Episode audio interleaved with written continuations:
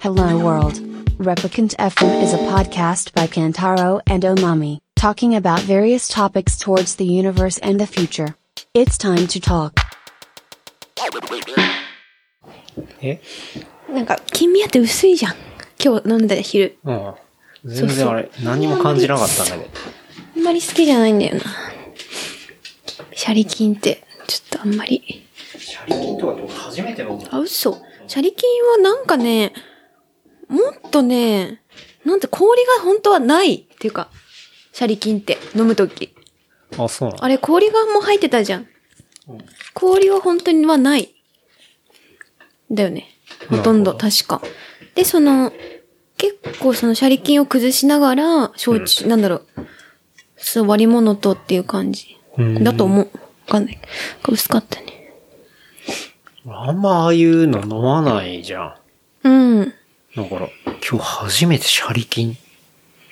シャリキンの金は君屋の金か。うん。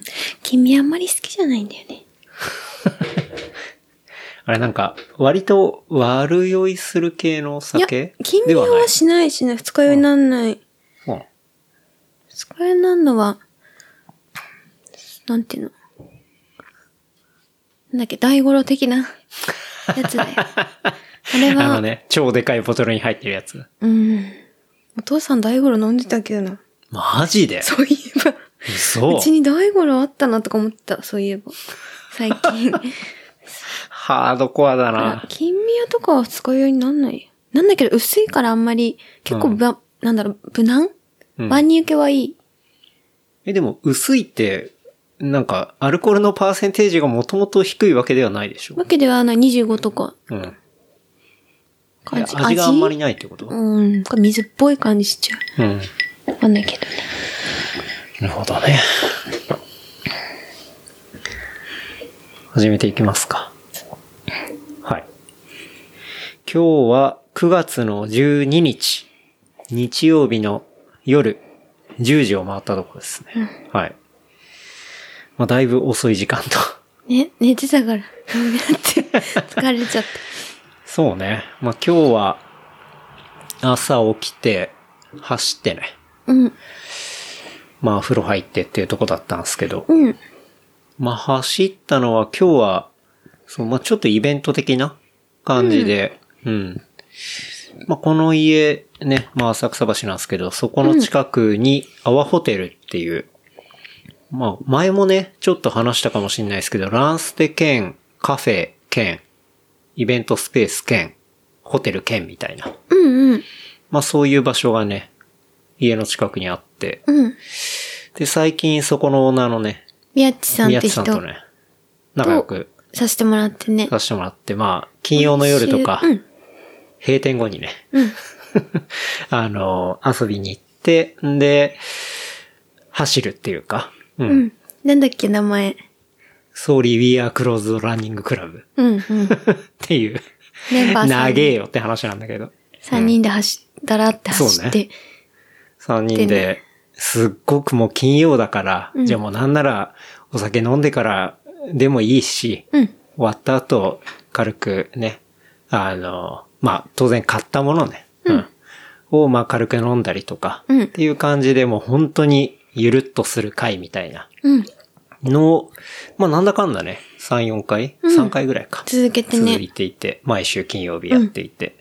で、まあそう、そこのアワホテルを、まあ起点として、そこから出発して、草加にある草加健康センターっていう、うん、うん。まあ、サウナ大好きな人からすると、かなり聖地みたいな場所らしいんだけど、うんまあそこまで、こう、集まったメンバーで、まあ走るとうん、いうところに、まあ今回ね、まあ僕は2回目なんですけど、まあ参加してとうん、いうところで、もともとその草加健康センターにこっちから行くっていうのは、1回目は、そう、その、今井隆さん、ティマイ。ティマイ。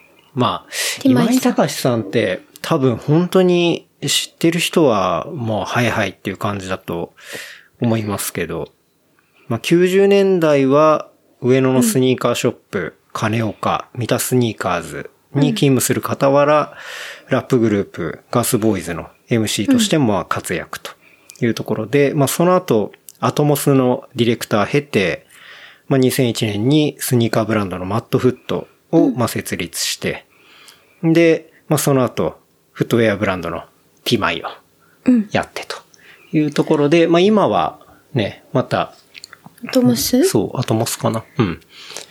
のお仕事されてるというような。そうまあ、今井さん。今、ホット、まみの中でティマイさんが。本当に。そう、なんか一番最初に会った時は、うん。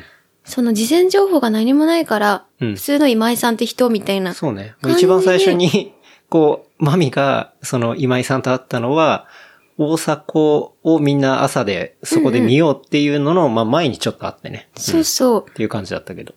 そう。なんかそれで、全然事前情報なかったから、うん普通に、こう、いつもの感じで喋ってて、うん。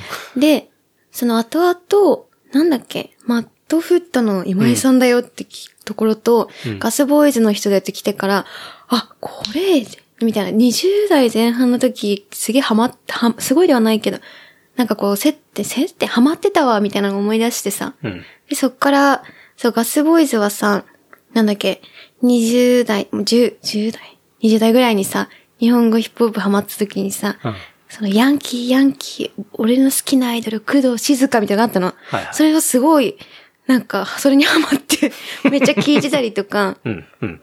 聞いてたりとか、あとは、そうスニーカーショップでバイトしてた時に、うん。そう、ティマイをすごい勉強して売ってたり とか、そう、まあマミはね、あの、スタイルスっていうね。そう、全然学生の時、うんそうそう、あれは中目だよね。代官山。あ、大会マか。うん。いにえあるスニーカーショップでね。そう。だと実。際、ティマイを売ってたっていう。そう、イカの。今井さんのブランドのね。そう。なんかこう、イカのように吸い付く履き心地みたいなのがテーマだったから、うんうんそれをすごいもう何回も 言って、それで、モチーフをポケットから出してとあか、、あ、でやったり、そうもちろんマットフットもあの時代すごい人気あったりとかさ、うん、うんしてたし、うんその時スニーカースピーカーっていう、うん。なんだろう、トークセッションみたいなスニーカーについて、ティマイ、ティマイさん、ティマイと、うん。ティマイさんと、 えっとね、ミタスニブランー、ド名が名前みたいになってるけど。ティマイさん うと、んミタスニーカーのの国井さんうんうんが、セッションしたりとかっていうのが、2000、まみが、2011、12とか、うん。あたりから、今も多分やってんのかわかんないけど、うんよくやってて、それによく遊び行ってたりとなか、るほどね。個人的に、うんうんとか、しててさ、でそもうまあ、そうそれはじゃあ2000年代初めの頃で、うんうんまあ見ていたり、関わ、ブランドにも当然関わってたけど、まさかこの2021年で、 こう、ポッと会うとは思わなくて、繋がんなかったって話ね。そう、あと全最然初会っそた時はの、そう、うん。なんだ、こっちがか、こう、あ、こういう人がいるとか、ブランドがあってとか、うんで、そうそう、盛り上がってたけど、うんそれを知らなくてさ、ちょっとテンション上がった。そうね。ティマイだ。うん。で、その今井隆さんと、あとはね、ビームスの牧野さうん、うんん。が、あの、そうそう、初めてのタイミングでこう企画してて、うんで、まあ、今井さんがね、めちゃめちゃ草加健康センター、まあ、通称 SKC にハマっていて、で、その時も、いや、本当にめちゃめちゃ最高だから、みたいな感じで、で、みんなで、うん、行こうよ、みたいな感じになってて、で、まあ、それで、その、アワホテルから、まあ、走って、行くという企画があって、で、1回目は、結構土砂降りだったんだよね。で、うん、まあ、あの、俺らも、いや、そんな走った後サウナとかあんま、うん、かな、みたいな。あ二日酔いだったからよ、マビそは。う、まあ、二日酔いもあるし、うん、うん。なんか、走った後ってさ、結構水風呂をサクッと入って、サウナはちょっとトゥーマッチかな、みたいな、うん、あそうだね。ところがイメージとしてあったから、うん、うん。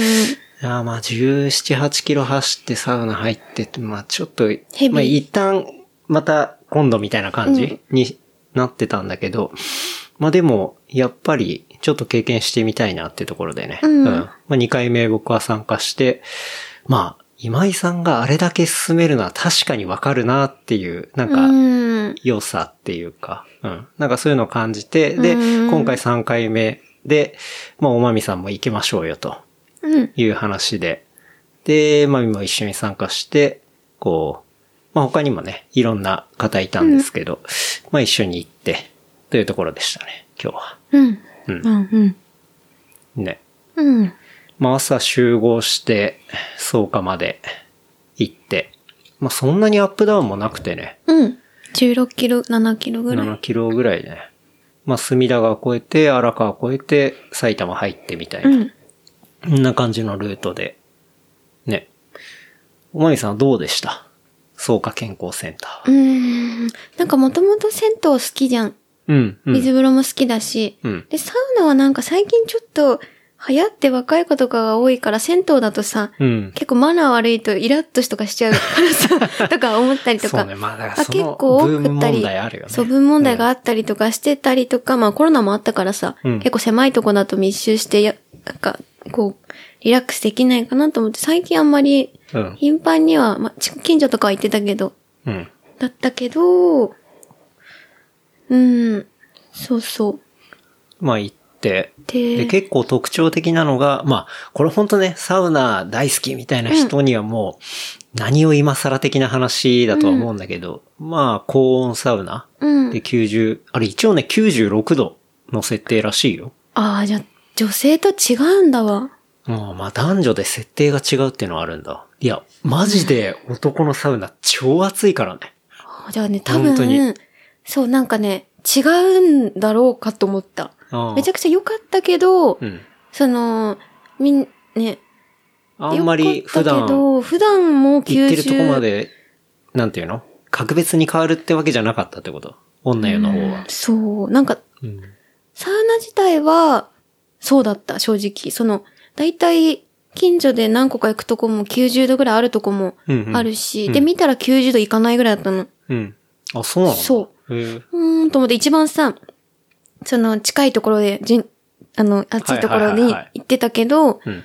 そう、でも暑かったけど、っうん。ていう感じ。でも水風呂はめちゃくちゃ良かった。はいはい。 14度とか13き、14切って13なんとかとか、うんうん13.6、7、6とかうんは全然水風呂超気持ちいいなと思っうん。ね。たけど。結構水風呂も特徴的で、だからまあ男湯で言うと、その高温サウナ、まあ、96度があって、で、えっと、水風呂っていうのが大体そうね、それぐらいの温度で、かつバイブラっていう、うんあうんうの、ん種類のものになってて、まあ、バイブラっていうのは何かっていうと、まあ、バブルが出てくるような、うんうんああいそれうはお一緒風呂のことを、バイブラっていう、っていうことらしいんだけうど、ん、俺も最近知った言葉なんだけど、うん、まあ、それがかかってるから、まあ、水風呂入る人わかると思うけど、こう、はし、入ったら、うん、あったかいのがさ、うん、ずーっとじーっとしてると、体の周りにさ、うん、あの、残るじゃん。うん、だから、だんだん慣れてくるっていうか、うんそういうのがあるんだけど、こう、バブルが出てるとさ、うんうんそういうものが、こう、うん循環されちゃうっていうか、だから、ずーっとキンキンで、うん、結構手の先とか足の先とかさ、うん。なかなか来なかった。でも痛いっ結てい構うか。快感なったあだからそうそう、そうめちゃくちゃ良かったそれわるんだけどうん、かな。うん。ね。あの水が結構特徴的で、だからそれを何セットかやって、まあ、走った後、でも気持ちよかったなって思ったけどね。うんでもなんか男女の差を感じたね。わかんないけど男の湯入ってないから。なんか今回は昼過ぎに行ったから、なんていうのまあ、結構名物になってるのが、その、庭をきれいにするときのさ、うんうん落ち葉を吹いてどかすようなブロワーうん、っていう、まあ、マキタの機械があるんだけどさ、あれで、こう、熱風を浴びせるとか、なんかそういうパフォーマンスもあったりして、なかったな。うん。まあ、俺ら行った時間は、そうね、今日はなかったね。うん。っていうのがあって、なんか結構そういう面白い、あの、イベントもあったりとか。うん。というんで、うん。なかなか、ね。サウナ的には聖地巡礼みたいなね。うん。でころでもめちゃめちゃ店員さんもいいし、うん。あとおね風呂もいいし、そんなにこう若い子がガラガラしてるわけじゃないから、よ確かかっに。たけど。うん。なんか結構さ、お風呂の中にマナー的なこと書いてなかった。書いてる書いてる。ね。その話、今しなきゃいけないですかみたいなそうさ。。でもいいと思うけどね。ね。あれはいいよね。めちゃくちゃうんうんでもサウナハットかぶってる人わ人いて笑っちゃったよ、マミ。あ、何女な子んでかも女いたん性だ。でいて、うぶんって言っちゃった、ちょっ と。えーつって、なんでかぶってんのかなっつって。いや、わかんないけど。サウナハット、俺も最初、なんだあれとか思ってたんだけど、まあ、俺自身は持ってないよ。持ってないっていうか、まあお土産で買ったぐらいだな、うんあで、だし、使ってはいないんだけど、あれ一回使ったことあって、うんあの、富山であ、。うんうん。確かに、あの、めちゃめちゃ暑いサウナとかうん。に入るときに被ると、頭が楽なんだよね、単純に。頭とあの、うんうんあとまぶたのあたりとか、うんうん。めちゃめちゃ熱くなるじゃん、なんか。うん。だからそれが、あのハット被ってると結構緩和されるから、そうなんだうね。だからより、まあ、もうちょっと長い時間、クオリティ高く入れるっていうか。あ、じゃあバカにすることじゃない んだ。バカにはしてないけどね。そう、なんか、あれはやっぱちゃんと理由があるんだなっていうのはね、思ったりはしたけど。うん。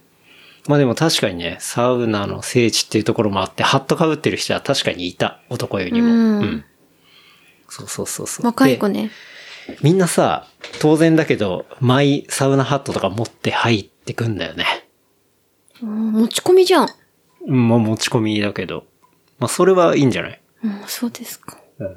わかんないけど。そう。まあそういうところに行って、まあ気持ちよくなってね。うん。あ、ででも、うんうん。案外草加って、こっちからも電車でね、近いし。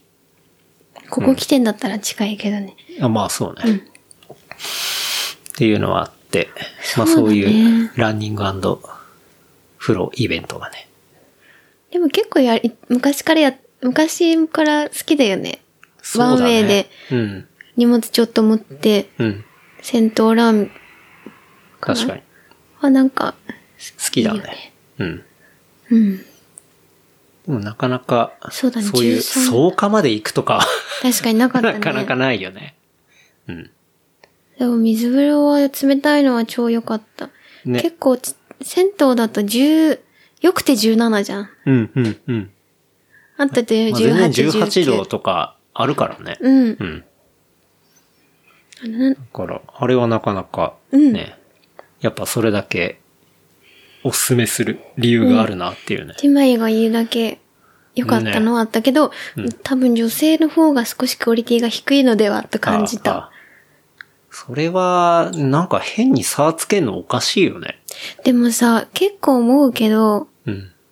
あの、なんだっけ、最近ちょっと流行ってる黄金の湯とかもさ、ああ、錦糸町えの。小金井よ。小金湯でした。あ ああ小の、金井ね。リノベしたとかそうね。そうそう。うんとかも、えっと、男性の方は水風呂めちゃくちゃいいけど、女性は、とか、なんか結構差が、ああ、はいはいはいはい。なあんかる結ね。構どこのサウナも、男性の方が、サウナかとか水風呂とかって、まあ、銭湯全般。全般男性の方が施設がいい気がしてる。うん。なんでなんだろうね。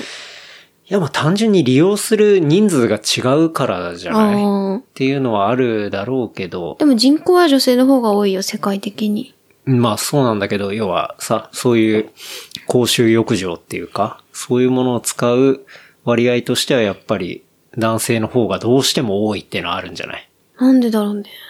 うん。いや、でも最近多分その比率ってのも徐々に変わってはきてるとは思うけど、うん。だってなんかやっぱ、銭湯行って一っ風呂浴びてみたいなのってさ、うん。やっぱ、おっさんのイメージあるじゃん。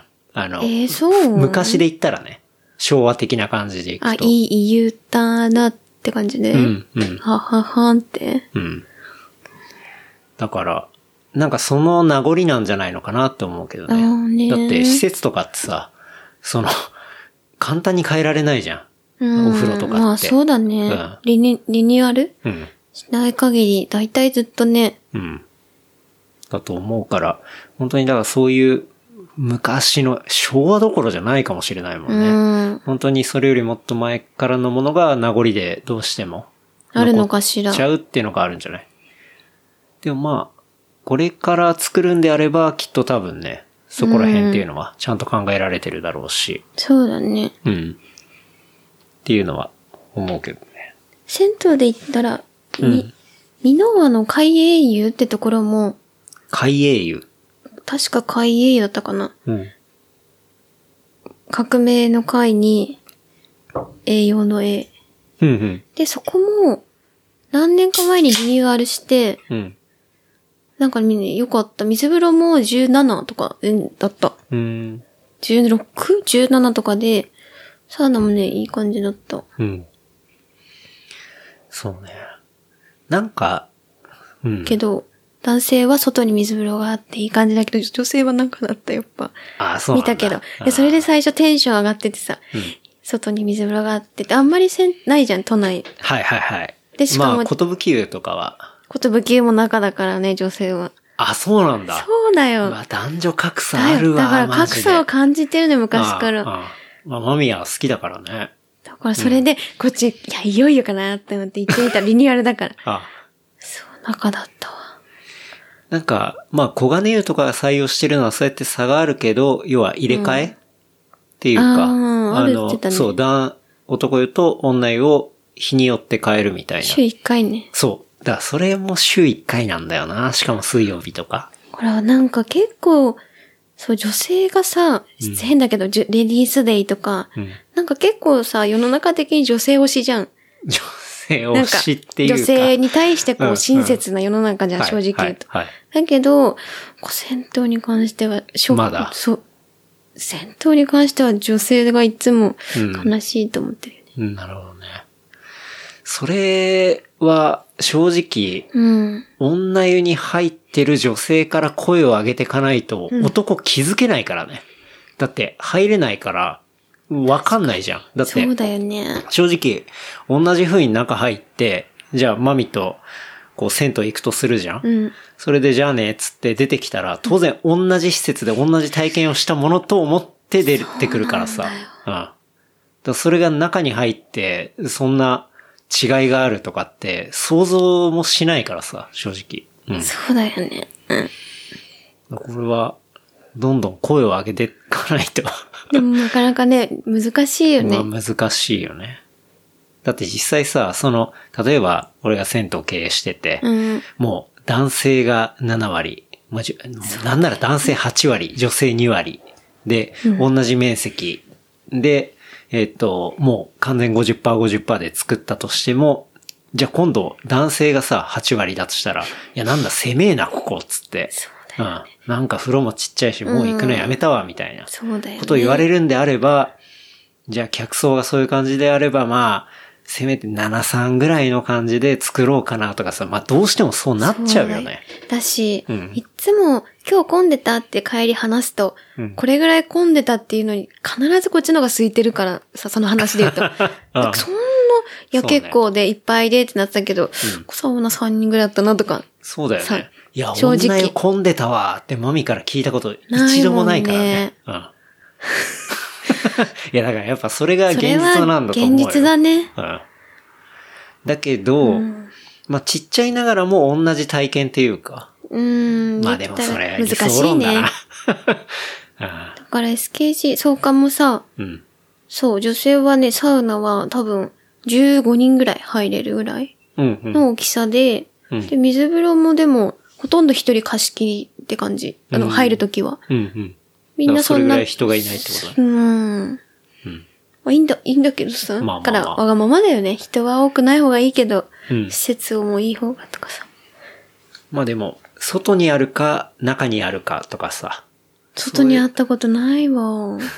で今回、そうだよね。だから今、回だそっこは良てかっ外たに。うん。水風呂があるでしょ。うん。ばぶっち上がりした。爆上がり か。それは良かった。ほんと。うん。そうね。なんで、なんか僕も別にね、あの、サウナそんな詳しいわけでもないし、まあ、前も前も。うん。まあ、時々行くぐらいですけど、なんかね、ハードコアなサウナ好きの人とかいるじゃん。うん。で、結構、あそこまでちょっとあんまわかんないんだけど、うんうん。まあ、たまに行くのはすごい、そうだね。カジュアルに行くのはいいのかなとか、思ったけどね。うん。うん。なんか、そう、なんか変な盛り上がりしてる時に、ちょっと引いちゃったんだよね、俺。その、サウナに対して。ああ、うん盛り上がってたのいや、なんか、すっげえ盛り上がっって今でも盛り上がってると思うよ。あー、ちょっとそれわかんないんだよな。サウナブームっていうか、うんカルチャーみたいな、なんか。昔からあったじゃん何でもね。カルチャーっていうな、みたいな。そうだね。そうそうそうそう。ね。なんかそういうのを感じて、ちょっと引いてたんだけど、でうんも改めて、やっぱいいものはいいなってうん。思ったけどね。うん。まあそんな、こんなで、まあ走って、風呂も結構長くいたよね。うん。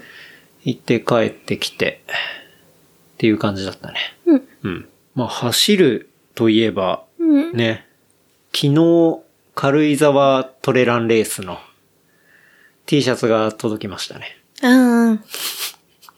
中止になったから。中止になったからね。もう、なんか T シャツ届いて、ね、ゼッケンとかも届いて、なんか、俺走った記憶ねえなと思って。 あれも楽しすぎて、この記憶はなかったことになってんのかなって思ってたけど、まあ、中止になってるから走ってないんだよね。走ってない。ね。全部中止になったね。中止ですよ。まあ、それでもさ、一緒にクオカードが入ってて、うん。まあ、ちょっとばかり戻ってくるだけでもマシな方だとは思うんだけど、うん。まあ、中止だね。本当に。うん。まあ、あれは残念だったよね。そうだね。うん。軽井沢、まあ、新幹線も取ってたし、宿も取ってたけど、まあ、キャンセルしましたね。そうだね。うん。っていうのがあったり、もう中止続きで、小部ヶ原のね、トレランレースもまあ中止っていうことで、そう、なんか中止確定してさ、栃木メンバーの健三に連絡したらさ、なんか、いやー、中止になったけど、身内で開催したうなぎ釣り大会で優勝して7000円稼げたから、チャラだわ、ガーって言ってた。楽し そう。超楽しそう。うなぎって釣れんのいや、うなぎ釣り、えかなりやるからね、健三とか。あ、そうなのえなんか前、剣道とか出てくれた時にも話したけどあ、、そやっう。てたか。あの、釣り竿の先に鈴つけて、うん。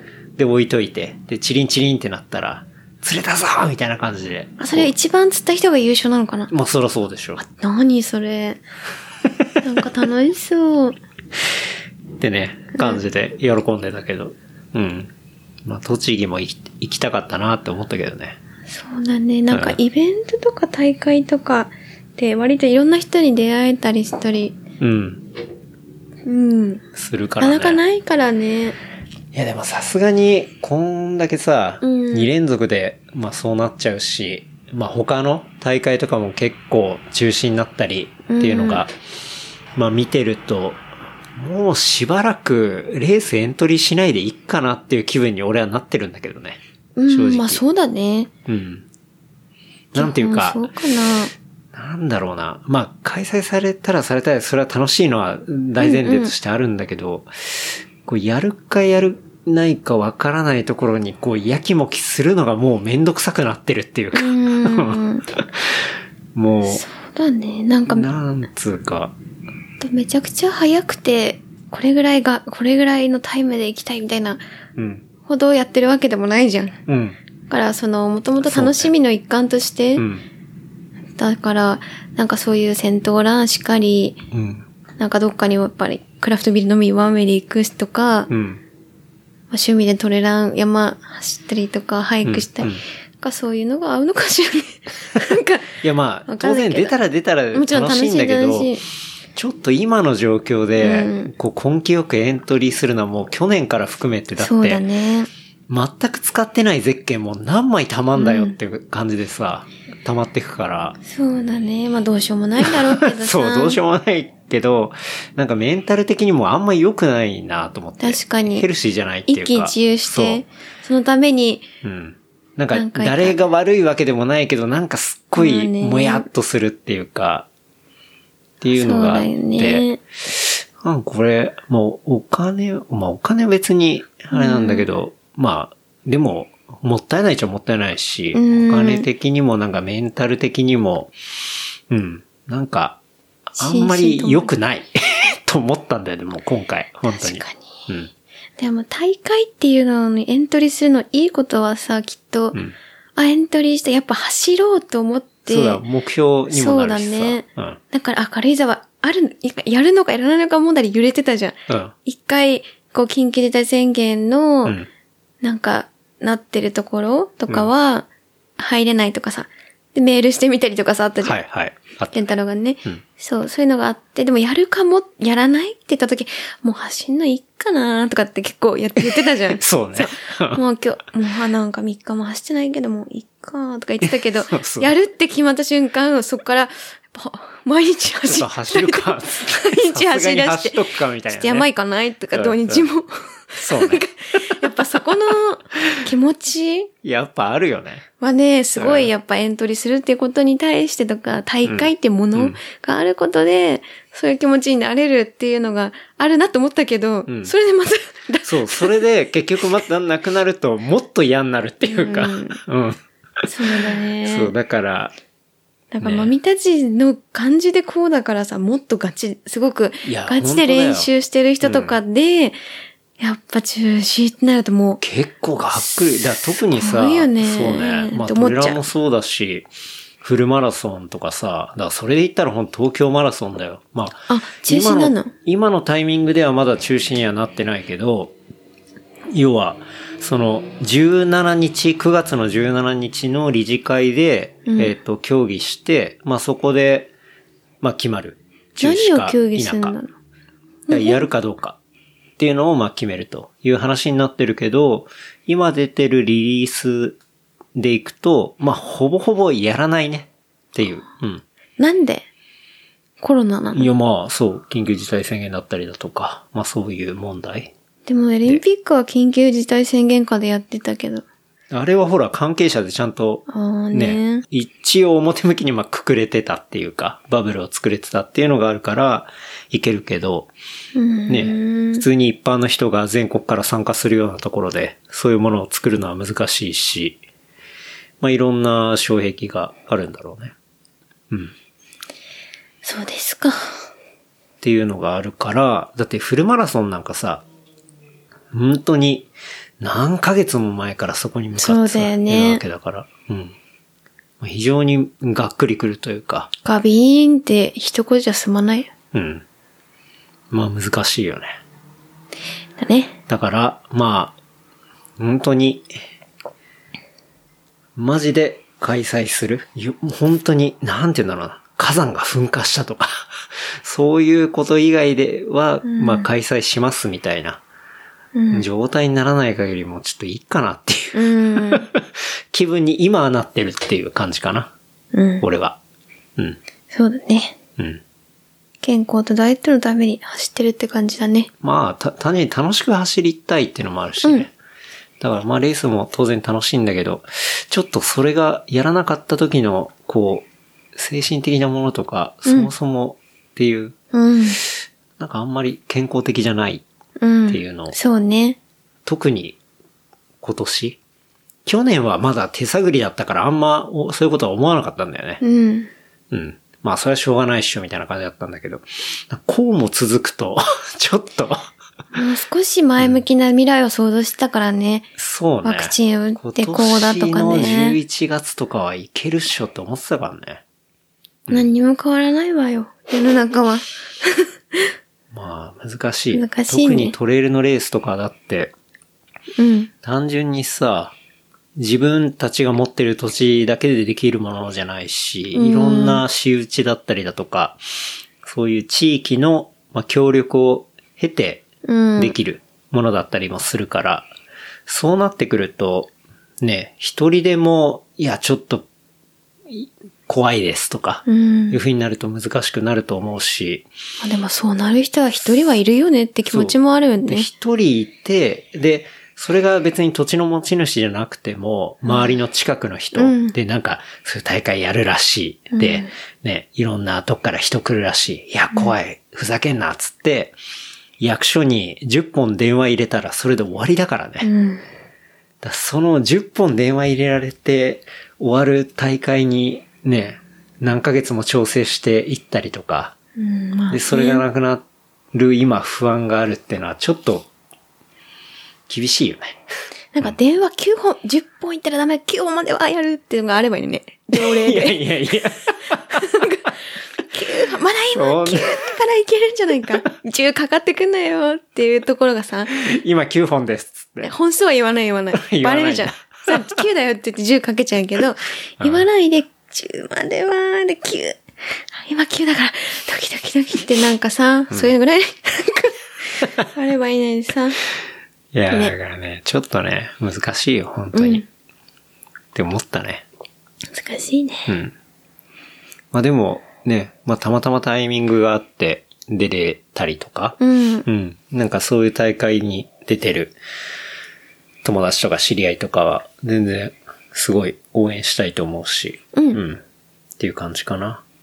なんか走っててさ、割とこう、走って、もちろんその銭湯行くだったり、走ってクラフトビール屋さん行くとかだったり、うん走って、その後ちょっと、まあ、缶ビール飲むとかさ、うん。あったりしてさ、なんか、なんて言うんだろう、夏はあれだけど、それ以外だとさ、うん。なんかこうくす、T シャツ臭くなるか問題うん。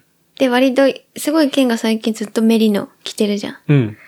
でさ、一回、その河川なんだっけ、うんうん。河川ね。河川をさ、着てて、うわ、臭っと思った自分がね。はいはい。でもそんな私の体臭って臭かったかしらとかさ、うんうんそんな臭くなかったよね。で、自分で自問自答を繰り返した時があったじゃん。はいはい。臭くないよね。うん。しててさ、で、前にケンがその河川をなんか臭って言ったのを思い出してさ、うんうんうん。そう、でも、あ自分のせいじゃなくて服かとか言ってて、でもメリノは臭くないね。そっていうので、メリノをね、なんかワう。ーいクきマなンりメリノの話入ったのね。え、だから走っててこない、思ってさ、はいはい走ってるといえば思った思ったうん。で、ワークマンでメリノさ、買ってさ、ああ、そう、ね。匂いしないって今日うん思ったね。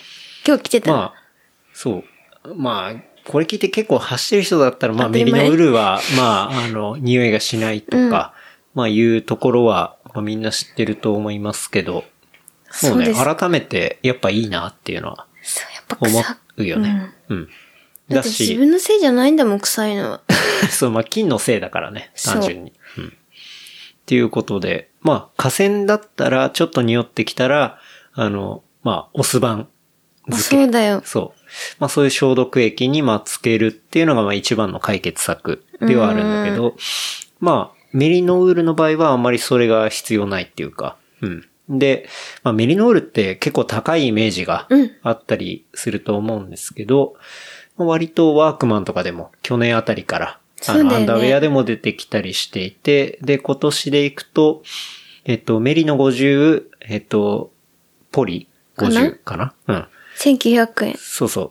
っていうのが、まあ出ていたりして、まあ形はそんな良くはないんだけど、ちょっとね、うん女性はいいけど、女うん女性っていうか、普通にメンズのなんか M。ね、そう、メンズ的にはね、袖丈がやたら短いんだよね。うん、それ思ったうね。ん。なんでこんな短いんだろうみたいな。うん。あ生地ケチってんのかな。生地ケチってる説があんのかな。まあ、それは安いから別に文句言うなって話なんだけど。練習着にはいいよそうそね、うでも。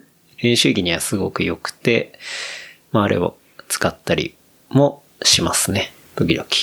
うん。まあでも、メリノだったら本当まあ大好きで着てるのはヒアネスの、うんうんメリノのロンティーのやつだったりとか。うん。まあ、割と今、結構いろんなメリノウールコンのもの。うんまあパタゴニアもそうだし、今ちょっとね、いろいろ試していて、うん。これは自分でも作りたいなあ、ほとん。いうとことろいは、い。まあ当然そういう発想にはなるんで、うんう。ん。今ちょっと研究してますって感じかな。うん高いもんね、買うと。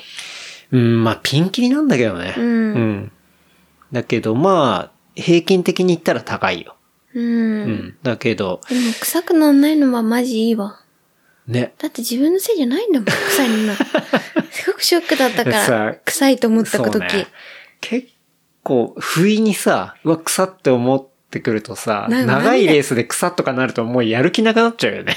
うん。いや、だし練習でも普通に走っててもさ、んなんか泣きそうになっちゃったもんね。うっ、臭っそんな体臭臭かったっけとか、カレーかしらとか思ったけど、違うもんね。うん服のせいだったもん。そうそう。だまあちょっと今、いろんなものをうん。試している感じかな。うん、いいね。それはまあブラランドのものもそうだし、うん全然無名のもんだったりだとか、うんうんっていうのに今ちょっと研究中っていう。うん。いいと思うな。まあメリノは、あれだよ。登山にも使えるしね。うん。うん。ハイキングとか。あ、そうだね。それでうもん、買ったね、メリノそうそう。だもん最初はそれじゃん。そうだったてそうだったんまあ、持ち物減らすために匂わなくて、うんまあちょうどいいものっていうんで、買ったりしたからさ。そうだそうだ。うん。俺も本当に、下着だパンツとかも、もう全部メリノのやつにしたからね。そうだよね。うん。いメリノ男になって。や、結局、行き着くところはメリノおじさんなんだなっていうあーね。 ねー夏って暑くないのはわかるねあ、でも、ちゃんと薄いやつとうかん。薄メリうんノ。そうそう。だから、うまく、こう、配分が変えられてたりとかっうん。ていうのがあるから。うん。これは、すごい、よく考えられてるなと思う。なんで、メリノの話しましたけど、うんうん。まあレースで言ったら、あとは返金問題とかね。ああ。その東京マラソンで言ったら、聞いた話によると、その、18日、うん。だ9月の18日を過ぎて中止が決定した場合は、返金がゼロらしいんだよね。なんでいや、まあそういう規定にして、それに同意してもらった上で申し込まれているから。で、東京マラソンって安くないじゃん。うん。その、1万6000円プラス今回は PCR 検うん査うん。が入ってたから2万2000円ぐらいなのかな。うんうん。で、まあ、それの返金がまあゼロみたいなところっていうのが、その9月18日境で、そのさっき言った理事会うん。が9月の17日に行われるっていうことで、まあ、さすがにそこで発表されて、一応9月の17に発表されれば20%返金らしいのね。まあ、それでも20%だあ、けなんだけど。20%だけうん。だから、 ?3000、えーっ4000とか。 そうだね。3000とか。いうレベルなんだけど、っていうのがあって。だからみんな割と、いや、まさかこれ、17に協議して、18に発表しねえよな、みたいな。するんじゃないとか、マジなんか、そう、そういう話があったりとか、なんか、水戸のマラソンとかは、まあ、実施もうしませんと。で、実施しないというか、開催をバーチャルマラソンに切り替えますっていう。まあ、そういう判断して。で、参加費用っていうのは8000円なのね。うん。だ本来はみんなちゃんと走ってやる大会だったんだけど、バーチャルマラソンにします。で、開催は開催だから、あの、費用は帰ってそこのなまいんんだまです、みたいな。っていうね。なんか詐欺みたいね。失礼な言い方のがあって、で、さすがにやっぱそれは、こうバックラッシュがあったっていうか、まあ、何、んいや、普通に走るためにやってるから、なんかバーチャルマラソンのためにその金額を払ったわけじゃないみたいな。だよね。っていうことを言ってる人も結構多くて、結局その後に、あの返、金一部を、その、ランネットのポイントで変換しまあすーよみたいな。っていう風な、こう、いろいろちょっと燃えそうになって、それで火消しをしたみたいな。うん。なんかそういうこともあったりとか。うん。その返金できない理由っていうのはさ、うん準備にいろいろお金はやっぱりかかってるから、そこに費やす分のお金ってことなのまあ、当然、動いていたりする分は、お金はあるんだけど、要は、だいぶ前に開催しなければ、実際開催するよりはお金はかからないから、その、よくあるのは、うんその開催まで準備した諸経費を引いた、えー、余った分っていうのを返還します。っていうのが、うんうまあ大体一般的クオカードでではあね。る。そうそうそうそう。なんでクオカードなの振り込みするとさ、ほら、振り込みの手数料がかかったりとかするわけじゃ。あそうんなんだだけど、クオカード買って郵送すれば、大した金額かかんないし、クオカードってどこで使えるんだろうえコンビニあ、結構コンビニ使えんだ。ぐらいでしか、あー俺もわかんない。うん。はい。なんか懐かしいなと思ってさ、クオカークオド。カードね。子供の時よくクオカードなんか当たってたじゃん。あまあ、そうね。検証とかで渡うすん。あ、っそてういうのは、いう意味合いなのね。うん。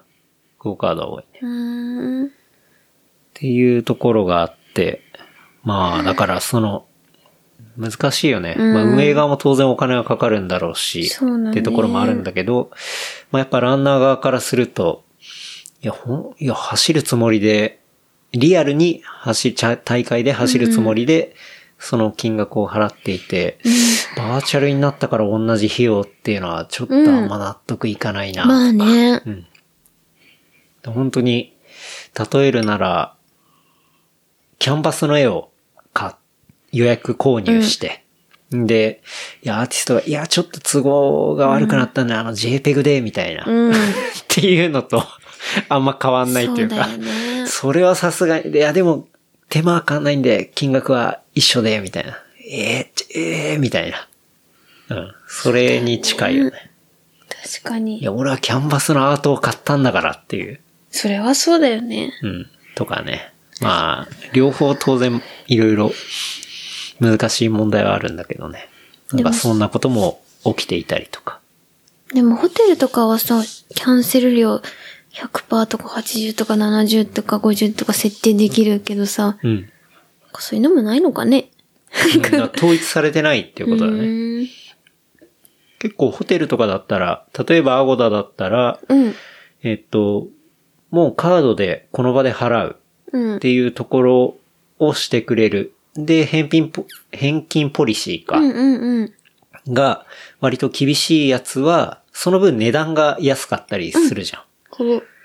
だけど、直前まで返金されるものとかは、割と同じプランでも値段が高かったりとか。うんうん。だから、そういうダイナミックプライシング的な、返品ポリシーにおけるダイナミックプライシングみたいなものは、まだ全然レースとか難しいかには入れられてないよね。うん。とか、前金として、半分だけ入れるとかさ。うんうん。で、あとうんうん、で、なんか決まってから半分を払ってもらうとかね。うん決まってて、もう本当に決定、絶対に決定ってなってからさ、うんわかんないけど、それでもでき、難しいのかね。難しいんじゃないやっぱ、準備に一番お金がかかるわけだからね。でも半分でもダメダメか。まあ、なかなか、難しいねむずいなと思ったけど。うん。うーん。いやー、だから、俺はもうね、本当に、確実にやるってのしかもう ちょっと、このタイミングでは、あれかなって思ってますっていうとこかな。うん。はい。そう、DM をいただきまして。うん。ダブトレイルランナー、吉田さんから、そう、DM をもらったんだけど、ダブって、ん音楽のダブ音楽のダブなんじゃないかな。あ、好きなんだ。うん。いいね。たまにストーリーズで拝見するケンタロウさんちのものは、ケンタロウさんの家のものはあるけど、整頓された感じ、交換しかないです。以前、教えていただいた、ケイシー・ナイスタットやトム・サックスめっちゃ影響を受けてます。ただただ、整理戦闘って言うと、うまく伝わりませんが、整理戦闘がライフワークになりつつあります。そんなこんなで見て見ぬふりをしていたレコードの整理分別に着手してしまい、日々奮闘しております。おまみさんのレコードの収納事情とか、健太郎さんの DIY、家具、めっちゃ興味があります。ちなみに僕のレコードは7インチ、10インチが多めです。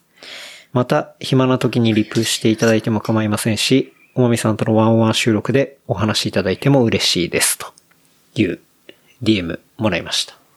ダブ吉田さんってありレがとうございレますコヤの人じゃない違う。あの、レコードこのオンラインで売ってる人じゃない。あ、違うんだ。また別。あ、違う。うん。そう。っていうのをもらいましたけど。違う人だった。おまみさんのレコード整理方法は何かあるんですかえ、うんと、三、二、三軍は実家に送る。送った、ほぼ。もう。ああ、なるほどね。から一軍しか残って ない。から、本当に少なめ。ボックスそうだよ4ねつぐらいにも収めうて、ん。置いてるってだ け。使わねえやつは実家に送ると。うん。でも捨てたくはないし、売りたくもないから、まあねうん実家に送った。 今もそれなりに量はあるじゃん。一軍だけとはいえ。うん。あれの何倍ぐらいあんのあれの、何箱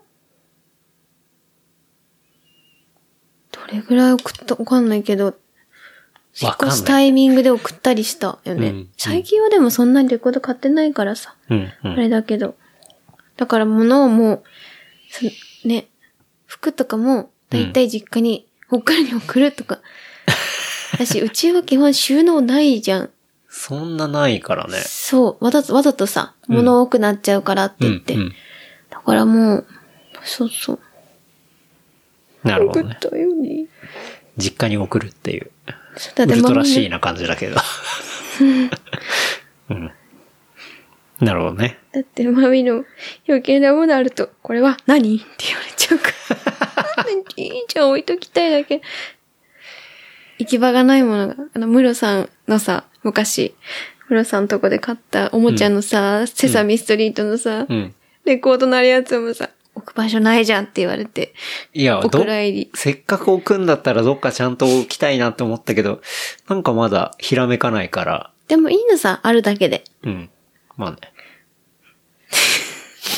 で、まあ、DIY ね。DIY は最近まあ、だいぶ落ち着いたってのはあるんで、道具は全然ね、全部持ってますけど、積極的に最近はそんなやってないですけど、まあちょっと家具とか変えたってのもあって、一個壁塗りたいなってのがあるんで、うん。うん。まあ、壁塗ろうとしてますっていうところですかね。うん。まあ、家の近くに、そのペンキのショールームがあって、うん。まあ、そこで色見たりして。で、結構そのショールームの人に話聞いたら、まあ、やっぱ日中と夜でも、その壁の色の見え方っていうのがやっぱ変わってくるから。だから、その見本のペーパーがあるんですけど、まあ、実際にそのペンキが塗られた。あれをまあ2つもらって、で、それ壁に貼っといて、まあ、何日か眺めてみて、んで、決めるのがいいですよっていうふうに言われて。まあ、それを今やってる感じだね。うん。確かに。うん。まあ気分で壁塗るの結構楽しいもんね。うん。うん。収納するボックスとか棚がほとんどないもんね。あんまりないね。まあ、本棚あって、うん。一応、その収納ボックスみたいなものを、を収納できるような棚とかうんはちょろっとあるけど、うん。基本的になんだろう。棚とか、そういう奥に隠すみたいなものっての好きはなあんんだまよりな、それ。ないな。好きなんだよな、それ。大体。それでさ、奥の方に隠すと結局使わないじゃん。ゴミじゃん、全部。そうなんだけどさ、うん。俺それ嫌で。それでさ、たまにはいいじゃんってさ。だからまあ、どっちかというと、僕らの家の場合は壁自体が収納になってるっていうか、うんまあ、そう。壁にいろんなものをつけたり、そこでフックしたりしてるんで、あんまりそういうものは必要ないっていう感じかな。うん。ですね。あとは、まあ、DIY で言ったらその壁塗りたいなっていうのが最近あって、まあ、ペンキもいろいろあるんだよね。まあ、有名どころで言ったらベンジャミン・ムーアっていう、あの、ペンキがあったりとか、で、日本でも、あれ日本なのかなターナーっていうさ、うん。あの、画材で有名じゃなうい、んうん。で、そのターナーがやってる J カラーっていうペンキがあって、うちの寝室とか塗ってんのはそれなんだよね。うん。で、それは安いし、割と日本の家に合うような色のラインナップだったりするから、結構好きで、それは使ってますね。うん。いうとこで。まああとは家具。うん。家具は、そうですね、結構最近っていうか、うん、今年になって、ちょっと、いろいろ調べ出したっていうか、まあ実際買ってるし、うん。もともときっかけが、まあ家にいるし、まあもうちょっと快適にしたいなっていううん。ところがあって、で、リビングの、こう、今、まさに目の前にあるんですけど、半円のテーブルを買ったとこから結構始まってて、うん。まあこのテーブルは、アルテックっていう、あの、アルバールトデザインの、えー95テーブルっていう、まあ、テーブルなんですけど、そう、まん丸を本当半分にスパッと切ったようなテーブルで、うん。で、レッグが3つあって、うんうん。で、まん丸を半分に切ってるから、スペースは案外取らないんだけど、結構でかいっていう、なんか不思議なテーブルで。うんそうだよね、うん。なかなか見たことないね。そう。で俺、このテーブルを、あ、こういうテーブルがあるんだって見て、で、これやっぱ、なんだかんだ、ね、ちゃんとしたものだから、するから、うわ、これなんか似てるもんないかなと思って探したんだけど、本当にないの。なんでだろうね。うん。な、あのね、一応、まん丸の円を半分に切ったやつで、近いサイズで、レックが4本はあるの。で、4つ足はあるんだけど、4つ足だと、その半円の中で3本足だと、両端と真ん中にレックがある感じになるじゃん。4本になると、こう、足が多すぎて、うん2人でそこに、そこで、なんだろう、ご飯食べたりしようとすると、足が邪魔になるんだよね。うんうんうんで、やっぱなんだかんだこのデザインっていうのは、そう一番良くて、そうだね。でも、円はさ、いいってされてるのは、うん。なんて言うんだろう。どこからでも囲めるじゃん。っそうそうそうそう。ていうのがいいけど、場所はやっぱり取るよね。っていうことだよね。そう。あの、まん丸の円はね。うんそう。まあ、半円だと、そう。半円だと、要は壁側につけられて、うん。でも二人とか、で、ご飯食べるにはもう十分な広さみたいな。でも、半円で壁につけるっていうは、いうような、うん。なんだろう、配置ってそんなないのかもと思ったんだけど。んあるそういうシチュエ、なんかその、うん。なんて言うんだろう。いベやラでもン窓際とか。がさ、めちゃくちゃこうベランダになってたりとか、うん。なんかなかなか難しいから量産されてないのかなと思った。あ一応でも作られてるは作られてるんだけど、あ、そうなの。うん。原稿でもあるんだけど、まあ家にあるやつはその天板がリノリウムのうん。あの赤いやつってのは原稿ではなかったりして、だからまあ、ヴィンテージのやつで見つけて、たまたまっていうねえ、ー、うん。感じなんだけど。で結構その家具で、まあ、ヴィンテージのものを見つけたりすると、まあ、原稿にはないし、うん一期一会であったりするから、なんかそれが、まあ、古着と似たような感覚。うん。で、すごい面白いなと思って。で、これを買ってから、うん。実際いいだろうなと思って使ってみたけど、確かにやっぱいいわってなって、うん家具めっちゃ面白いなと思ったの。あこの95テーブルとか、もうめちゃめちゃシンプルなんだけど、なんだろうな。うん。めちゃめちゃシンプルだからこそ考えられてるっていうか、ーううんん。で足が一本多くてもダメだし、うっん。ていう。なるほどね。家にいるから買おうと思ったってきっかけね。うんで、そっから興味が湧いて、でもまあ高いじゃん。そうなんだよ。そこ高いがじゃない問題だよ。本当に。どうしよう、こぼしたらとか、いつもヒヤヒヤして座っ てるよ、こっちは。もっとさ、だらだらソファーで、犬も乗せて、二人で、いや、ジャックって言いたいのに、うわ、乗せて怒られるし、ヒヤヒヤ。怒 るね怒られしないけどさ、やっぱ傷つけて怖いじゃん。ヒヤヒヤなんかおしっこの後ついちゃったらどうしよう。ヒヤヒヤ。食べ物こぼしたら、ヒヤヒヤとはしてるけどね。まあね。うん。だから、そう、そのテーブルを買った後に興味が出て、ソファーも古くなってたから、なんか欲しいなと思って、まあ、見つけたのがね、そう。今持ってるのはその GE290 っていう、これはまあ、ハンス・ジェイ・ウェグナーが、えー、デザインしえ、ハンサベハハンス・ジェイ・ウェグナー。あハンスジェウェイウグェグナナーーがデザインした、半袖ウェグナーじゃない。誰かなと思っちゃう。うん。そう。まあ、デンマークのね、うーん。なるほソファー、ど。ツーシーターソファーになってて。で、この G290 っていうのは、ゲタマっていうところはまあ作っていて、もともとマットレス会社。あ、そうなんだ。うんで、このソファー、70年代ぐらいのものなんだけど、まあ、しっかりメンテナンスされていて、で、長く使えるっていう、まあそういうもので。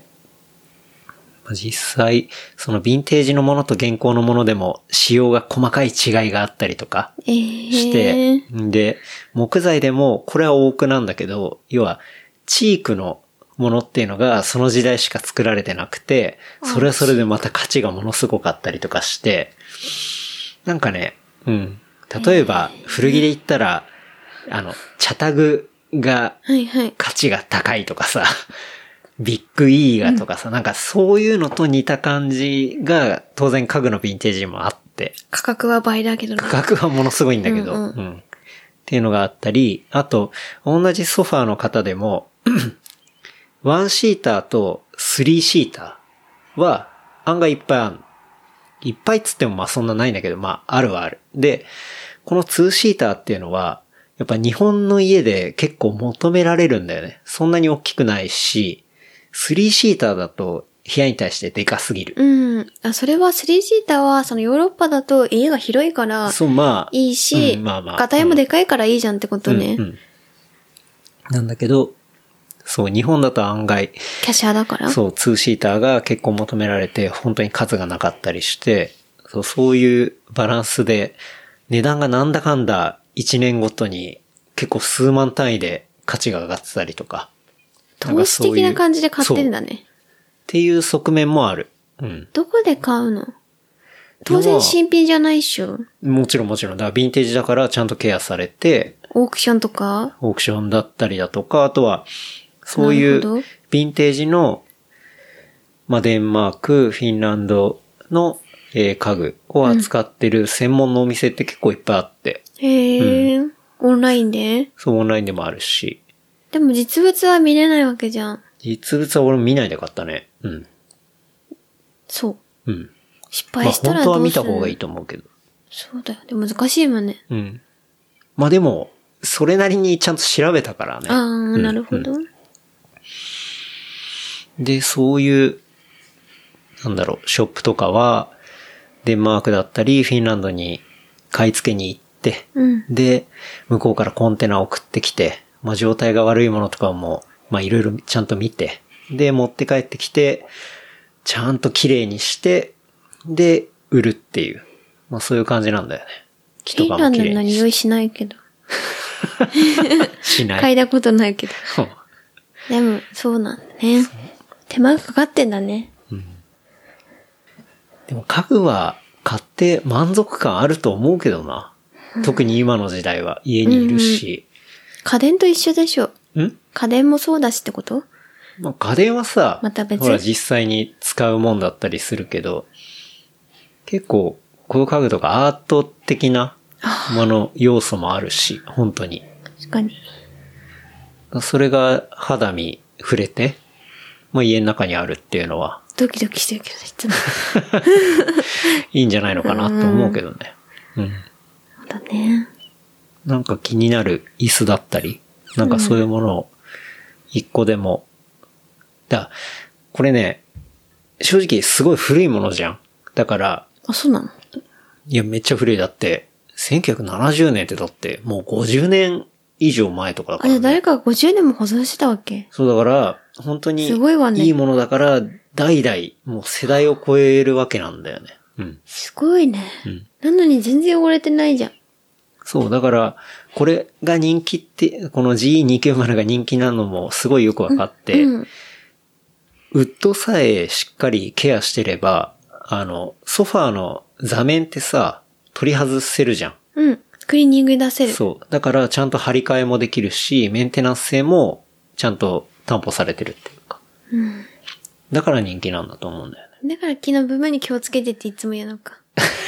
いつもい言つもわはねえ言わわないけど。でも、犬のさ、ジャックがさ、木のとこ近づいてさ、お尻すりつけようとしていや俺て、別にそれ全然大丈夫だよ。うん。こっちが焦って、ジャック、やばいやばいやばい。俺別にあんま気にしないけどあ、。ほんと別にジャック引っ掛けたりはしないじゃん。しないしない。うんただお尻すりつけようとしてるだけ。 気になってるから。そう。うんうん。なるほど。うん。だからなんかそういういろいろ調べていくと、すごい面白くて。うーん。で、そっから、まあ、当然、ウェグナーいいなってなっていくと、この Y チェアも欲しくなってきて、まあ、Y チェアなんて本当にもう死ぬほど作られてるから、うーん。別にもう誰でもはいはいって感じなんだけど。あ、そう。うん。でもま全然 Y の形じゃないんだけど、あ、 Y ほら、チェアなの背中が、背中のところは Y じゃん。うんはいはい。で、ああ。まあ、Y チェアっていうね、感じなんだけど、まあそれもうん。買ってみたりとか。あとは、そうね、アルテックのこのスツールとか、はい。 60スツールって呼ばれてるものはもう、土定番中の土定番だけど、うん Y チェアと並ぶぐらい。ねまあ、これは、うん、え。うん。まあ、定番品として持ってみたりとか。うんっていう感じで、結構家具、本当に面白くて。うん。でも、ハマるとやばいっていうのはすごい思高いもの。う。うん、まあ、気軽に靴買うのとはもう全然レベルが違うから、うんそう。でも、なんて言うんだろう。長く持てるし、多分じゃあ、このソファーとかを、まあ俺年取って、うん。まあ、ちょっとライフスタイル変わったなと。じゃあ誰かに譲ろうみたいな譲感るじでじゃん譲ったとしたら、おそらく買った値段よりは全然いってると思うよあ。うん。いいね、じゃあ。だから、そう。まあ価値があるもんっていうのはそういうもんなのかな って。あ、でもそう。さっき言いかけたのはリプラ、リプロダクト品うん。っていうのもあって、こういうものって形の権利っていうのが切れてるから、うんコピーできんだよね。あ、そうなんだ。で、まあ、安く中国で作ったようなもので、この型番をそのまま行って、リプロダクト品みたいな感じ。で、まあ、安いっつっても7、8万するんだけど、高い。うん。まあそういう安い値段で出してる。まあメーカーとかもあって。うん。でも、そういうものだと、時が経っても価値つかないからさ。うん。うん。だからあんま、そういうものを買うんだったらちゃんと本物を買った方がいいんじゃないかなってのは思ったりするね。結構そこら辺もね、闇が深いんだよね。リプロダクト品っていうのは。なるほどうね。ん。リプロダクターに7、8万もすんだね。そうだ。意味ないじゃん、それって。 H&M とかさ、ああいうファストファッションはもっと安く出してるけど、 そういうのじゃないのね。うん。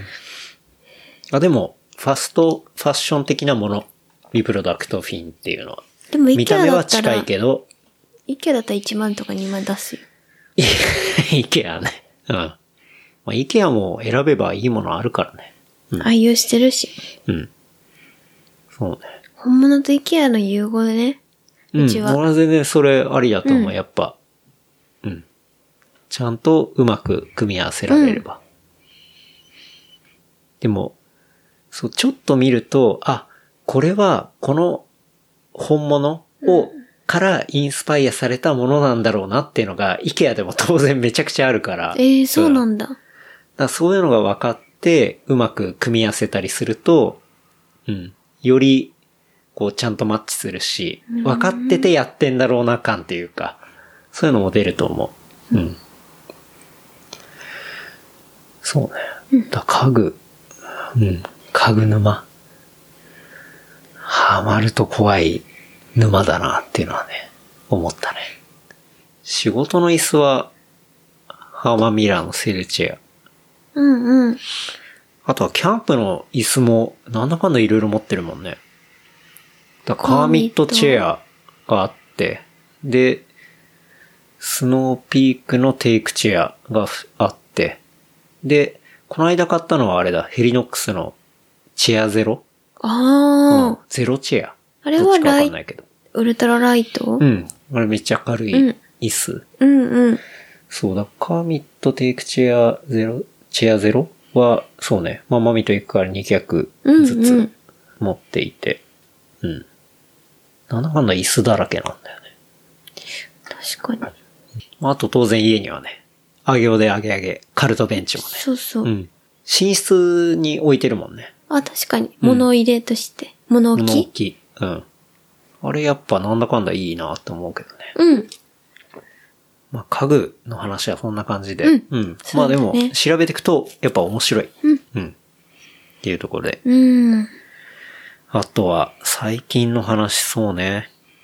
うん。まあ、ジンちゃんっていう、まあ、先輩がいて、これは、僕が2007年に大阪に行って、で、まあそこからピストに乗り始めたんですけど、まあ、大阪にいる時に本当によく遊んだ先輩がいて、大阪時代5年ぐらいいたうん時に、よく、ね、そう。話本よ当くに飲み行よっく遊てんだた世代、うねん遊びなり。だし、まあ、じんちゃんはもう、その、俺がピストなんか始める前から、もう大阪で乗ってたりしたうし、ん。うん。まあ、いろいろだから、俺も大阪の、その、面白い場所とか、うん。ダピストの、こう、他の先輩とか、うんいろんなものを教えてもらった、うん。まあ、すごい、なんて言うんだろうな、お世話になったっていうか、うんまあ、そういう先輩がいて、で、そう。まあ、直近、直近というかまあ、すずっとお店をやっていて、名前は、大阪飲酒クラブジンボっていうね。それも、まあ、ジンちゃんっていうのケンはジンボっていう名字だから、ケンがつけたんだよね。そうそうそうそう。聞そいたれもね、まあ、ねいろいろあって、まあ、ジンちゃんって、うん。えーっと、もともとアパレルの店員とかやってて。で、その後に、ナイキの大阪うんうでん販売員とかやってたんだよね。で、ペコダイナーっていうホットドッグのお店がアメ村にあって、うんうんで、そこのアニバーサリーで、うんまあ、ジンちゃんも俺もいて、で、テイスケさんもいて、、うんで、アニバーサリーだからいっぱいお酒出てきて、、うんで、まあ、ジンちゃんに飲ませたり、うんまあ、俺も飲んだりとうんか、うん。で、テイスケさんも死ぬほどテ キーラうんうん。で、みんなで飲んだりみたいな。うんでも、じいちゃん基本的にもう酒飲むと、もうだいぶひどいから、 あの、まあそれで、こう、ベロベロになって、うん。で、こう、あまりに飲んでてね、うんこう、なんて言うんだろうな。その時じんちゃんは、あのラックみたいの着てたんだよね。フードがつフーいドてる。付きのうん。うんで、もう割と性能がいいやつだったから、うんなんかね、そこにテキーラが溜まってたんだよね。なん で、いや、だからもう、ひどい状バグってたね況だったから。まあうん昔のあるな本当にうんうん。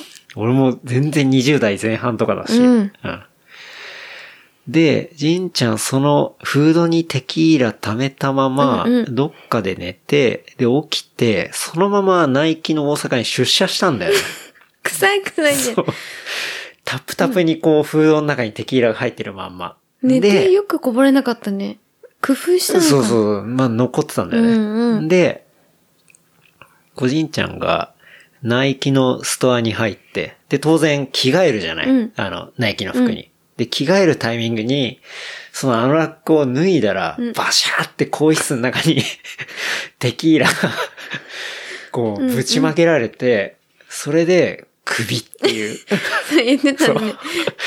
そういうエピソードがあり、で、その後に、まあ、うんクビになっちゃったっていうのがあって、で、こう拾ってくれる、あの、それもピスト乗ってた、うんうまあ、ん先輩がいて、あの、もともと、こう、天、天馬うん。かなで、まあ、居酒屋やってて、で、そこを抜けて、今度、また別のビルに入るみたいな。うんだから、今までやってたお店が開いちゃうと。うん。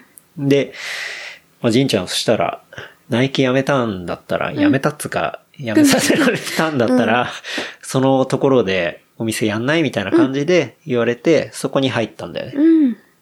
うん。で、じゃあ、新しくうん、こう、屋号を考えないとっていうんで、まあそこ行って、じんちゃんなんすかねっつって。で、俺考えたり、伯爵がう、んその時のタイミングでたまたま T シャツかなんかをじんちゃんに送ってたんだよね。うん。うん。で、その宛先が、なんか大阪飲酒クラブとかなんかそんなテイストのことが書いてあったんだよね。ああ、それは、そう。ああ。で、なんかそれが印象に残ってて、その店名考えてる時に、まあ飲み屋だし、っていうんで、あ大阪飲酒クラブで、ジンボうんっていう風につけたらいいんじゃないですかって話で、それで、まあお店の名前が決まって、うん。で、始まったっていうのが、まあ、そのじんちゃんの店で。うん。うん。で、なんだかんだね、すごい長く続いてっていうのがあって、なんだかんだね、店主が酒飲むあれだから、そんな長く続かねえんじゃねえかみたいなことを、若干周りも不安がりながら、あれだったんだけど、なんだかんだ続いてってい頑張うっうん。まあそういうね、まあ、すごい好きな先輩がいたんですけど、まあこの間、ちょっとね、うんうん、まあ亡くなってっていうのがあって、うんうんまあ、なかなか衝撃を受けてね。うん。年齢的にも40 40なんとかだからね。うん。まあ結構、まあちょっと病気も抱えてたっていうのが、うん、あったらしくてっていうところがあって。うん。まあ、通知を受けた時は結構ビビったよね。本当に。そうだね、うんそういう感じの、ね。うん顔をしてたしねえまさかと思ったから、本当に。うん。だし、まあ、正直、ここ数年で行くと大阪もめった行かなくなってたし、まあ、行ったら、またいろいろ別で、こう飲んだりしてたから、あんまお店行けてなそく。ってか。うんまた会えるかなってそ、いううまあ、感いじだつったよね。でも会えるか。ら、みたいな感じだったんだけど、だし、まあなんか、いつか、まあ、行って、で、まあちょっと収録でそもうだねしたいな、言っみてたたねいな話は、俺もマミにもしてたじゃん。してただからっはいいじゃないってした。ていうことを思ってたんだけど、まあ、それがもう叶わなくなってしまったっていうね。うん。この間もちょうどね、大阪行ってたから、会えたらね、っていうことも思ってそた。ううねん。いや、まあ、ずっとあそこにいるんだろうなっていうのが思ってたからね。うんそうね。そういうことがあったから、まあ、辛かったっすけど。うんそうだね。うん。まあそういうことはありましたね。うん。その後、ムービー作ってたんだよね。きっと。うん。そうそう。あれは、うんまたその時にいた藤くんっていう、まあ、別の友達が撮っていたりどした動画とか、まあ俺も自分で撮った動画とかを、まあうまくつなげてうん。っていうね。まあなんだかんだ写真で、写真ばっか掘ってた時は、ああ、こんなのあったなとか、うんなんか、まあそらそうなんだけど、ちょっと落ち込んでたりもしたんだけど、まあ動画見てふざけてる動画見たら、うんまあ普通にウケるし、うん。まあ、こんなだったなっていううん。ところを思ったりとかして、っうん。ていうのが最近ではあって、まあその形見じゃないですけど、うん。まあ、すごいじんちゃんがいっつも持ってたヘルメットがあって、で、まあ、それには、マッシュっていうね、うんあの、ピストのサンフランシスコのクルーのサインが載ったものがあって、まあ、それとかは、ちょっと、まあ、向こうでいろいろそういうことをやってくれてる先輩から連絡来て、うん。で、あ、じゃあ、これちょっと片道してください、みたいな感じで送ってもらって、っていうのはあって、うん。自転車もメンテナンスしてたね、すごく。あ、そうね。だから、家にあった自転車とかもなんか、変に業者とかにうん、嫌ポコだって、ね。行かれちゃうのあれだから、ちょっと健太郎これ、うんあの、送るわ、みたいな感じで言われて、まあ引き取ったりして、うん。っていう感じで、まあ、い一台だけで、さすがにうちもさ、何台も無理だから、うんそうだねっていうのはあって、まあ、全然何の変哲もないロードバイクなんだけど、うん。ね。うん。まあ、そんなことはありましたね。うん。なかなかね、うん。本当に、まあ、いつか会えばいいかな、 みたいな、うんそうだね。特にコロナだから。そう、ことをうん。思ってると、なんだかそうんだだね会えなくなったりっていうのはあるなってのは、もうそんなこと当たり前じゃんって話なんだけど、でも、若い20代の時とはまたちょっと違うそうね。ような感じなのかもね。うんうんそうね、なかなか、うん、ってのを思ったなうん。でもっていそうのはありのま、したね。ね、映像で残すことによってもやっぱり思い出せるし、うん。残すってなかなかさ、うん。私昔の写真をめちゃくちゃやっぱ撮っててくれたりとか、残してる自体でさ、うん。それで思い出せたりもできるし、そうだねやっぱ。そういうのは大切だなと思ったけど。うん。うん。いやー、なんか本当に、いや、いろいろ話聞いとけばよかったなーとかうんマジ思ったね。そうだすっげえ後悔したもんね。うんうん。ずっと行ってたんだよね。うん。大阪行ったら、あ、そう今回撮るのなんて言ったりもした時もあったけど、うんやっぱり、また会えるからなってみたいな話してた気もしたけうど。ん。そうね。誰にというわも。けで、会えるうちに会った方がいいし、伝える、られるうちに、いろんなもの は伝え伝えといた方がいいかなって思ったね。うんそうね。はい。な感じかな。うん。うん。まあでも、そのロードバイク、うん。ちょっと錆びたりとかしてて、あの見た目的にはもう全部自分で綺麗にして、ね綺麗になってたでなんだけど、どうしてもチェーンとかなんかそういうガタつきとかは自分じゃあんまできないから、うん自転車屋さんそう。近くの自転車屋に持ってったら、まあ、そんな事情は知ったこっちゃないからさ、そうだ行っね。てみたらさ、 ちょっと今忙しいんで一週間後持ってきてくんないです かねガビーンって感じの感じだって、髪切ったのよ。髪切りって言ったよね。ガビーンな感じで。あ、はい、つって。 わかりました、つって。で、いや、なんかチェーンとかも変えたくて、みたいな。なんかちょっとそういう型好きとか見てほしいんすよね、みたいな話で。チェーン変えると4000円ぐらいしますけど大丈夫ですかみたいな話言われて。お金じゃない知んだってるわって。あとお金じゃないから、つって。はい、そう。っていうかまあいいもう知ってるししょうがないよねみたいな。わかんないから、こっちの事情。自転車で初めての店って、すっごい改めて難しいなって思った。うん。どことは言わないけど、なんかね、ねそういう、例えば、まあある程度そこら辺金額かかるのはわかるし、てかまあ当然いっぱい持ってるしさ。でも相手はさ、初見の人かもって思うかもしれないじゃん。そうそうそうそう。だだか、からら、わかんないよね。そういう対応、店の人も、うん。こっち側もすごい難しいよね。だって、難しいねこっち側もさ、いや、全然知ってるんで、とか言うのもなんか、嫌だよねすごい嫌じゃん。俺もそういうの言いたくないし。言いたくないねうん。あの、こう、探り合い、 すっごい難しいなと思った。難しいね。自分からひけらかして言うのもなんか嫌だし。嫌だねうん。けど言わないと事情もわかんないしね、そうもちろん。そうそう。うん。まあ、難しいね。そうね。そういうことま感たじたね。うん。なんかあったね。うん。いや、本当にいいパイセンだったんで。うん。そうだね。んす会ごったくこおと世話なになかっったたけしど、もうはい。会いたかったなと思ったけうど。ん。うん。そうね。合わせたかったね。うん。っていうとこかな。うん。なんか、おすすめコンテンツありますかある最近。うーん。おすすめね。映像ね、あんまり見れてなかったんだよね。そうね。まあちょっと忙しかったから映像は見れてないけど、音楽で言ったらやっぱカニエのあドンダは、ドンダ、ダンダ。うん。まあ発音的にはダンダなんだけど、多分、カタカナ表記だとドンダになるのかな。あのアルバムはすごかったね。うん。めっちゃ良かった。うん。ちょっと聞いた。俺結構前作の Jesus is King もめちゃめちゃ好きで、うん。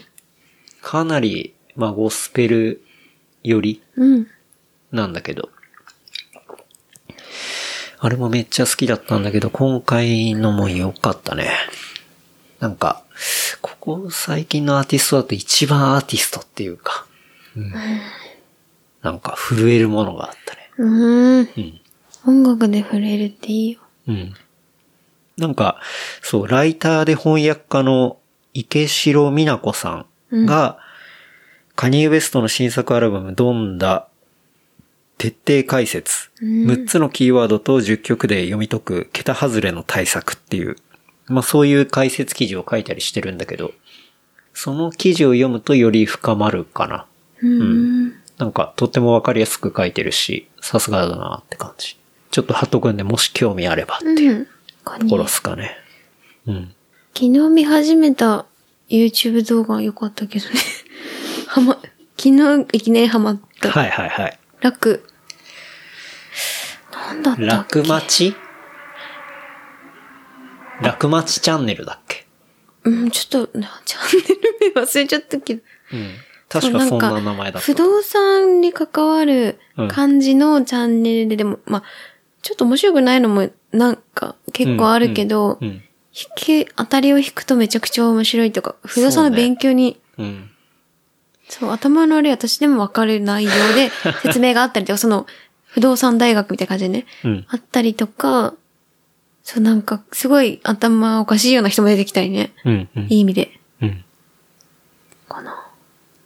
あのチャンネル面白いよね。面白かったよ。なんか、そう、不動産投資の、要は、アプリを多分作ってる会社だったりするんだけど、まあそこの会社が YouTube チャンネルをやってて、で、まあ、当然、不動産投資ということは、まあ、大家さうんん。を、まあ、教育していくコンテンツだったりだとか、そううんでも意識高い系かなとか思ってもそ全う、然、最初はね、そそううないんうか感じで思ったんだけど、全然そんなことなかったそりんね。なことなくて、まあ当然アカデミックな内容とか、うん法律的な内容とかもかなりエンタメチックに解説してくれてるし、だから、そう面白くないのもあるから、いうん一回見て、つまんないやつもあるんだけど、ですもぐ飛ばしたりそう、面白い。あ、なるほどなっていう。案外不動産のこととかね、みんな知らないで、例えば賃貸契約とかで最後の方の書類とかさ、もうはいはいはいって聞いてチェックつけたりするけど、あの中にも実は落とし穴があったりとあっか、たりねあれが実際に家を買うってなるとかなりそ致命傷になったりするから、だからそこの部分とか、ちゃんと分かってますかみたいな話を、すごいエンタメ感ある感じで そう。話してくれてたりとか。積み立て修繕金ねうんそうそう、とかね。マンションで行ったら。そう。とか、あとは、一戸建てだったらセットバックだとか。セットバックね。面白かったよ。うん。うん。セットバックがなぜ制定されたのかとかさ。うん。ああいう、そういう歴史から、なぜそれが、面こう白い今、面ル白いールとして敷かれてるのかっていうところも、深く理解できるっていうか。そう。で、まあそういうのもありつつ、そうまあ不動産投資の軸でいくから、じゃあ、なんでこういうニュータウンっていうのは廃れたのかとか、うん廃れたところっていうのはどういうずさんな区画、計画をしてたのかとしてたかの、かとかなんかそういう土地と町と、その投資とみたいな、そう。うん不動産とみたいなところが結構バラエティ豊かにあるようそなうチャンネル。で、リフォームの欠陥とか、うん。あとは面白かったのは、三田の、うん。えっ、と、ちょっと待って。めちゃくちゃ面白かった。なんか、不動産って軸とかがあるのに、めちゃくちゃ幅広いんだよね。で、面白くないのもあるから、すぐスキップしちゃったりある けど。何回言うね。でもほんとそうだよ。ここに一個ぐらいのヒットは。三田のあれでしょアリマストンビルでしあょれ、マストンビルも面白かった。 あれでも1万回再生しかされてない。されてないんだよね。で、あんま他のや見つられてない、は、10万もあれば、30万、60万もあるんだけど、うんで、コンテンツによっては6000とか。はいはいだから、あるんだけど、その、それは1万だったんだよね。面白いのに。アリマストンビルっていうのは、もともと美術とかやってる人が、三田の、本当駅地下うん。のちっちゃい土地買って、自分でコンクリのビルを建ててるっていうね。一級建築士の人だよ。そうだうね。ん。うん。っていう、まあそういう、三田のガウディとか呼ばれててね。 その人の話をまとめてるインタビュー動画とかあったりして。本当にね。あれ面白いね。うん。あれは本当直近、昨日発見して昨日、かに遅くまで見てたり。めちゃくちゃ面白いから、すごい見ちゃった。うん。